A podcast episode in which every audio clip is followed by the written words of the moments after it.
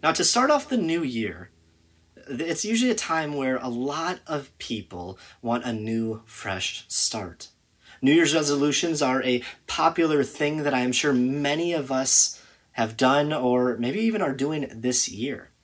Some of the most popular New Year's resolutions are things like exercising more and losing weight or getting organized, learning a new skill or spending more time with family and friends, living life to the fullest, saving more money, maybe stop smoking, maybe spend time uh, traveling, and maybe something as simple as reading more. Now, a couple years ago, I decided that uh, to, that starting in the new year, I was going to read a minimum of a chapter of a book every single day. I wanted to start reading more and I wanted to make reading a habit in my life. So I thought if I began with reading a chapter a day, that would be a pretty good start. Well, I made it all the way to January 2nd until I forgot to read a chapter. I made it one full day before forgetting. Then I think about then then I think I read a chapter on the 3rd and the 4th of January and then I forgot about it for another week. Then I read a chapter the week after that, then I forgot about it again, right? And the pattern continued until I gave up probably by February. Now, every year, gyms across America see the same thing. Memberships are way up in January, and gyms are more crowded in the beginning of January. But as the weeks go on and people start to drop off, people's lives get in the way of their New Year's resolutions. Whether it is reading more or going to the gym more, getting organized, these re- resolutions will only actually work if we prioritize them and make the effort. In our passage today, we are going to be talking about counting the cost of discipleship, counting the cost of following Christ. Many of us will say that we want to follow Christ, and following Jesus is the most important thing in our life. But does our life back up what we are saying? Does our life back up what we say we believe? Where is our ultimate allegiance? So please turn with me to Luke 14 25 to 35 for the passage that we are in today. Where we find ourselves in the book of Luke is in the middle of a lot of different teachings that Jesus has. Jesus was going to houses and synagogues. He was eating with people, healing people, and teaching on a bunch of different things. Now, this specific passage is being taught to what we are told is this great crowd. People were gathering together to see what Jesus had to say to them. So let's take a look at what Jesus said. Luke 14, 25 to 35 says, Now great crowds accompanied him, and he turned and said to them, if anyone comes to me and does not hate his own father and mother and wife and children and brothers and sisters, yes, and even his own life, he cannot be my disciple. Whoever, whoever does not bear his own cross and come after me cannot be my disciple. For which of you, desiring to build a tower, does not first sit down and count the cost, whether he has enough to complete it? Otherwise, when he has laid a foundation and is not able to finish, all who see it begin to mock him, saying, this man began to build and was not able to finish. Or what king going out to encounter another king in war will not sit down first and deliberate whether he is able with 10,000 to meet him who comes against him with 20,000? And if not, while and if not, while, while the other is yet a great way off, he sends a delegation and asks for terms of peace. So therefore, any one of you who does not renounce all that he has cannot be my disciple. Salt is good, but if salt has lost its taste, how shall its saltiness be restored? It is of no use either for the soil or for the manure pile. It is thrown away. He who has ears to hear, let him hear. Excuse me. So, this is where we're at. A ton of people want to hear from Jesus. They've been gathering for a little bit and starting to get anxious about what they are going to hear. And the first words out of Jesus' mouth in verse 26 is if anyone comes to me and does not hate his own father and mother and wife and children and brothers and sisters, yes, even his own life, he cannot be my disciple.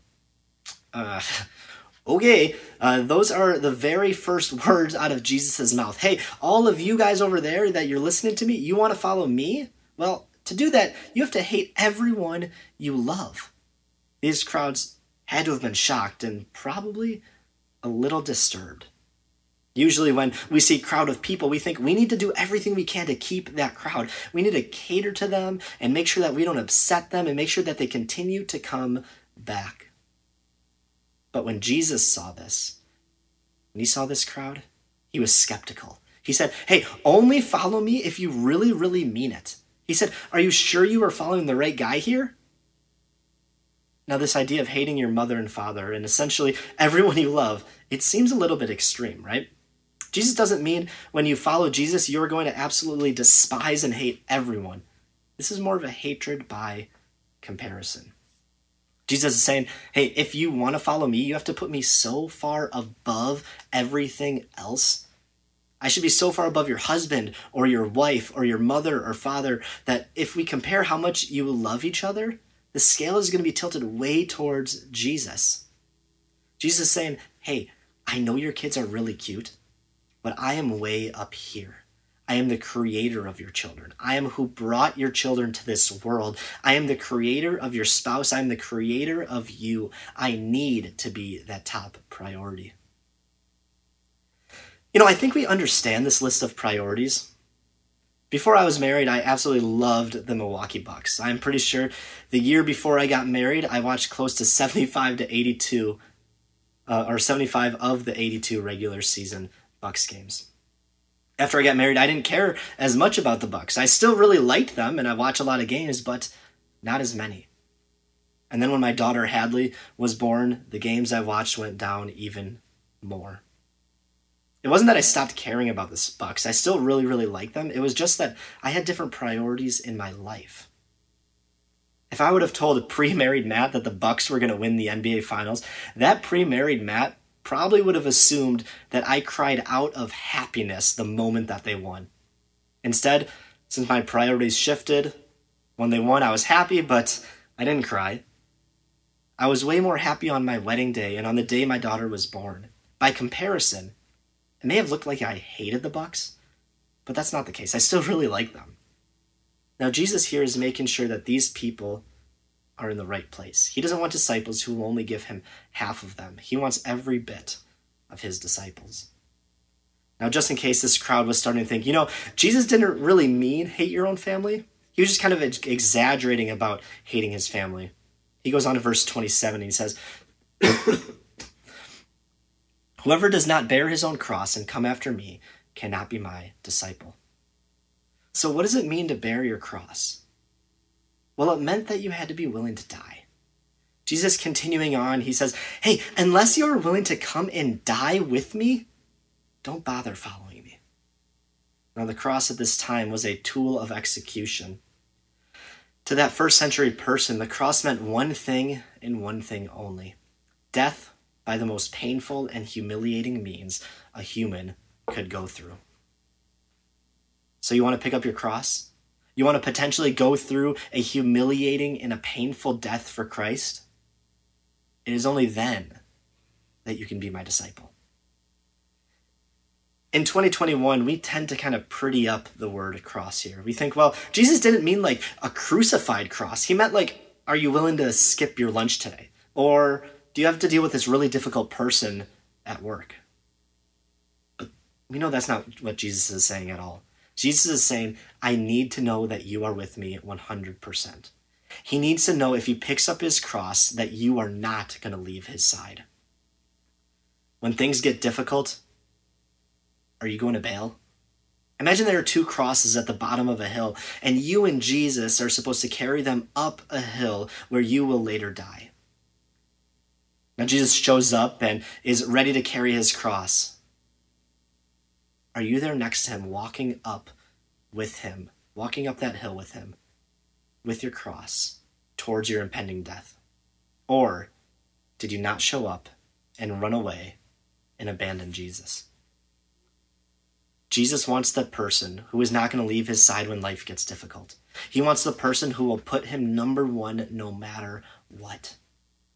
Now, if I told my wife that she was number one, but every free minute I had, I just did stuff I wanted, like go to Bucks games without her, or play video games, or go hang out with friends without her, would she really think that I meant it when I told her that she was number one in my life? She'd probably assume that I had other priorities that were more important than her. It is the same with our relationship with Christ. Do we say, Jesus, hey, you are number one in my life? But then at the same time, do we not spend any time with him? Do we say, well, tomorrow I will spend more time in prayer, or tomorrow I will read the Bible, or next week I will go to church again? Where we spend our time shows us what our priorities are. Now, again, just in case these people were listening to Jesus and they were thinking, well, that's not actually what Jesus meant, he continues on in verse 28 to 30. So, verse 28, it says, For which of you, desiring to build a tower, does not first sit down and count the costs, whether he has enough to complete it? Otherwise, when he has laid a foundation and is not able to finish, all who see it begin to mock him, saying, This man began to build and was not able to finish. Jesus uses an illustration that we can all relate to here. We all, at one time or another, have uh, either seen or heard of a house or neighborhood or building that began to be built, but then the contractor or construction firm or whatever went bankrupt and had to stop mid build. Jesus was talking was he was looking at those buildings and he was saying how foolish. Obviously you have to count the cost and see how much the project would cost you before you begin. Jesus is saying, "Hey, I don't want you to be like those builders. Think through what it may mean to follow me and assess the costs. Assess what you will have to do, what you will have to give up before you make this decision to follow me. Why would anyone want to build a tower halfway? Think back to those New Year's resolutions. We, we usually make those resolutions thinking that we will be doing those things all year. Rarely, rarely do we make a resolution with the intention of stopping in mid March. Now, these resolutions, they can get hard. Life can get in the way. We can get busy. We might go on trips, go out of town, get lazy, maybe just want to sleep in for a few hours. When we do that, our resolutions most likely will start to fall by the wayside. The same is true with our relationship with Christ. I think back to when I would go to a uh, winter camp with my youth group when I was a student. I would come back home and I would be on fire for Jesus. I would say, I want to live for him. I want to tell everyone about him. But then I'd go to school on Monday and I'd get scared. And I went back to what I normally did and lived for myself rather than living for Jesus. I wouldn't actually count the cost. Now, following Jesus is not easy, there is a cost. People will question your faith, they will ridicule you, they may not respect your faith. Jesus didn't teach that if you follow Jesus, you will be healthy and wealthy and wise. Jesus said, actually, your life is probably going to get more difficult.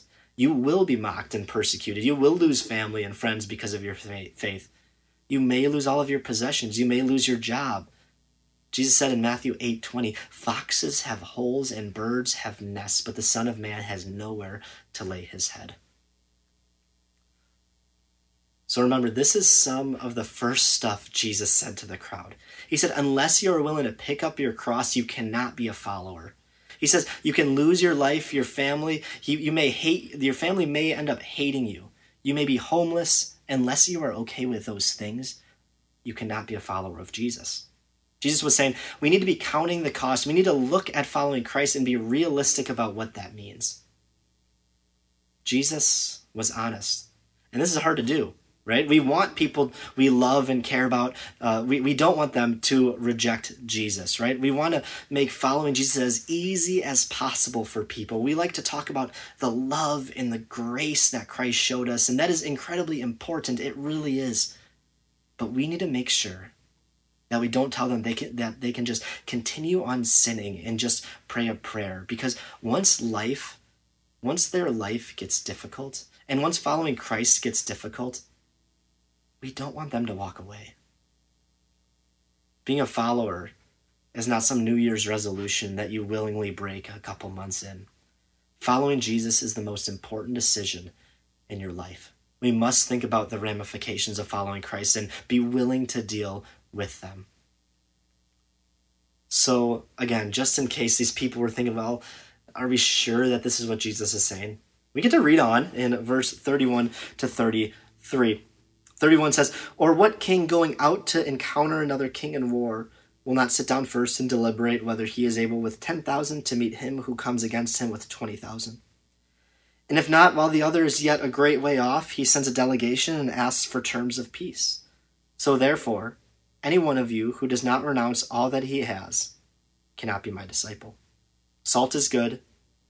Oh, we're not there yet. Cannot be my disciple. We'll get there.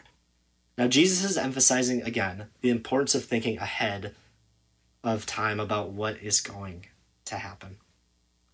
A king about to go to war has to think about if he truly wants to take these people to war with him. What king would see that he is outmatched by double the amount of troops and say, eh, you know, let's just wing it. I think if we try, we can really pull this off. That king would be foolish, and a wise king would think through what he is about to enter into. In Matthew 10, verse 18, Jesus says, Behold, I am sending you out as sheep in the midst of wolves. Jesus over and over again says, Those who follow me, you are outnumbered. You are outmanned. You are weak compared to the force of the world. You are sheep amongst wolves. You want to follow me? There are wolves out there, and you guys are just little sheep. The only way sheep can overtake wolves is if there is a good shepherd who's looking out for them. Jesus is asking his believers, Are you sure you trust me as the good shepherd? You sure you want to follow Christ? Are you sure you want to go out amongst an army that is bigger than us? Thankfully, we have a good shepherd who will watch out for us and lead us.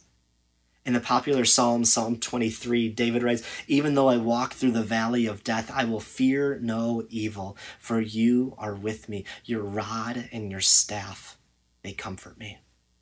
Our good shepherd will lead us through any trial and promises that he will be there right next to us. So, are you willing to lose your life for Christ?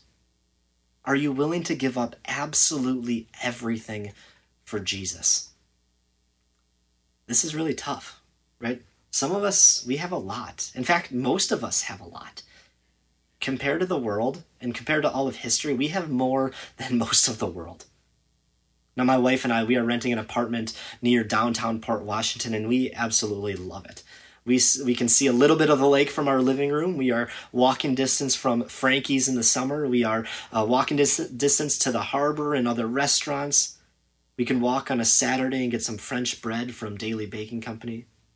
We, we love it there. We actually love the apartment more than the house that we previously owned. So, am I willing to give that up for Christ? I spent some time in India close to 10 years ago, and it's almost easier for them to kind of get this. They may say, Am I willing to leave this slum that I live in? It's like, well, yeah, I'll leave it. Anything is better than this slum that I have. But are you willing to leave what you have in Port Washington or Grafton or Saukville or Cedarburg or anywhere in Ozaukee County or wherever you may live? Are you willing to leave that? Are you willing to lose all that you have for Christ, your house, your possessions, your family? Are you ready to go up that hill with your cross? Are you ready to be mocked and made a fool of by the world? The reality is, it is harder to do this when you have more and more stuff. Jesus is saying, unless you're willing to renounce all that all of that, if you're unless you're willing to renounce all that you have, then you cannot follow me. Now, this doesn't mean that we have to sell literally everything we have. That's not what I'm saying. But if Jesus calls you to do that, are you willing to? Now, continuing on in the passage, we get to the last two verses in verse 34 to 35, and Jesus closes this passage by saying, Salt is good, but if salt has lost its taste, how shall its saltiness be restored? It is of no use either for the soil or for the manure pile. It is thrown away. He who has ears to hear, let him hear. So this is where we're at. Jesus looked at the crowd and he says, I don't want you all. I want you to count the cost. I don't want to build a tower halfway and have you quit. I don't want you to go to war with you with a bunch of people who are not willing to die. Then he brings up salt. Now, salt is good. And in the first century, salt was incredibly important. It was a preservative and it was a seasoning. But imagine salt with no flavor. What good is that? Now, even dirt is good, even manure is good for something, What if you put flavorless salt on manure? It would actually ruin the manure. That's how worthless flavorless salt is. If you don't have that, that saltiness to go all to go all the way with me, Jesus says, you are worthless. You aren't even worthy to be thrown on the ground because you will screw up the dirt. You can't even be thrown on a pile of manure. Like, if I had a pile of manure and you were standing on it and you didn't have any saltiness, I would say, Get off my pile of manure. You are ruining it. That's what Jesus is saying here. Jesus is saying, I need disciples. I don't need flavorless salt that is good for nothing. I don't need these little white pieces just kind of sitting there doing nothing. Jesus doesn't want people who are only going to go halfway with him. He doesn't want people who are going to retreat. Jesus is saying, We are going to this war. This isn't a social club where we just kind of meet once a week and catch up on our weeks and then maybe we go golfing or something like that. Jesus was saying, We have been recruited like sheep amongst wolves. We have been recruited to go to war. Could you imagine? If a soldier came back to his commanding officer and began complaining about the opposing side and said, You don't get it, they are shooting at me, I did not, I don't like this the commanding officer wouldn't say, oh, you know, that wasn't supposed to happen. Your life was supposed to be easy as a soldier. You were supposed to have health and wealth and be really good all the time. No. Jesus is very serious here. He says, I am the Son of God. I am about to go to the cross pretty soon here. I just left everything behind. I came down from heaven where I was sitting at the right hand of God the Father. I left all that glory. I left literally everything behind. I had everything under my footstool. I came down to be with you for you. I came down to give you a way to spend eternity with me. I am about to be nailed to a cross to pay for all of the sins of your life. Without me, you were headed for God's punishment for all of eternity. I came to save you from that. If you want to follow me, I will give you the power to do it. I will put my spirit in you. I will change you from the inside out, but you have to turn away from what you are doing. You have to pick up your cross, deny yourself, and follow me. He says, I am going to die for you and I will love you. I will love you like no one has ever loved you. I will be your good shepherd in the valley of the shadow of death. And I won't but just I won't just be your good shepherd for a few weeks or a few years, but for all of eternity. Jesus is saying, Stop being afraid of all those who can destroy your flesh. What does it matter if someone destroys your flesh? Jesus has taken care of you for eternity. He has given us a way to spend eternity with Christ. So, what does it matter if someone can destroy my flesh? Christ can redeem and save all of me. Jesus is so worth it. Following Jesus is not just a New Year's resolution that we can just drop by mid January or February. Following Jesus is the most important thing in your entire life. Following Jesus takes us being willing to hate all of those people that we love by comparison to how much we love Jesus. It requires that we are willing to die for Christ. It, it requires for us to count the cost and assess what following Christ means so that we don't forget about him once things get hard. This week and this entire year, let's remember that Christ wants all of us.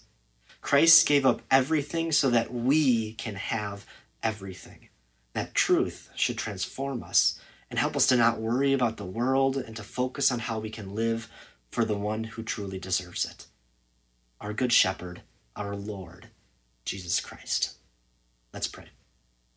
Lord, you are good to us. You are so good to us. You gave up everything for us. Help us to live for you today. Help us to focus on you and to not forget about you by mid January or mid February, even as we leave here today. Help us to dedicate our lives to you. Help us to live for you in everything that we do. Help us to count the cost and assess the, what it truly means to be your disciple. And Lord, I ask that you give us the strength to do that. It's in your son's name we pray. Amen.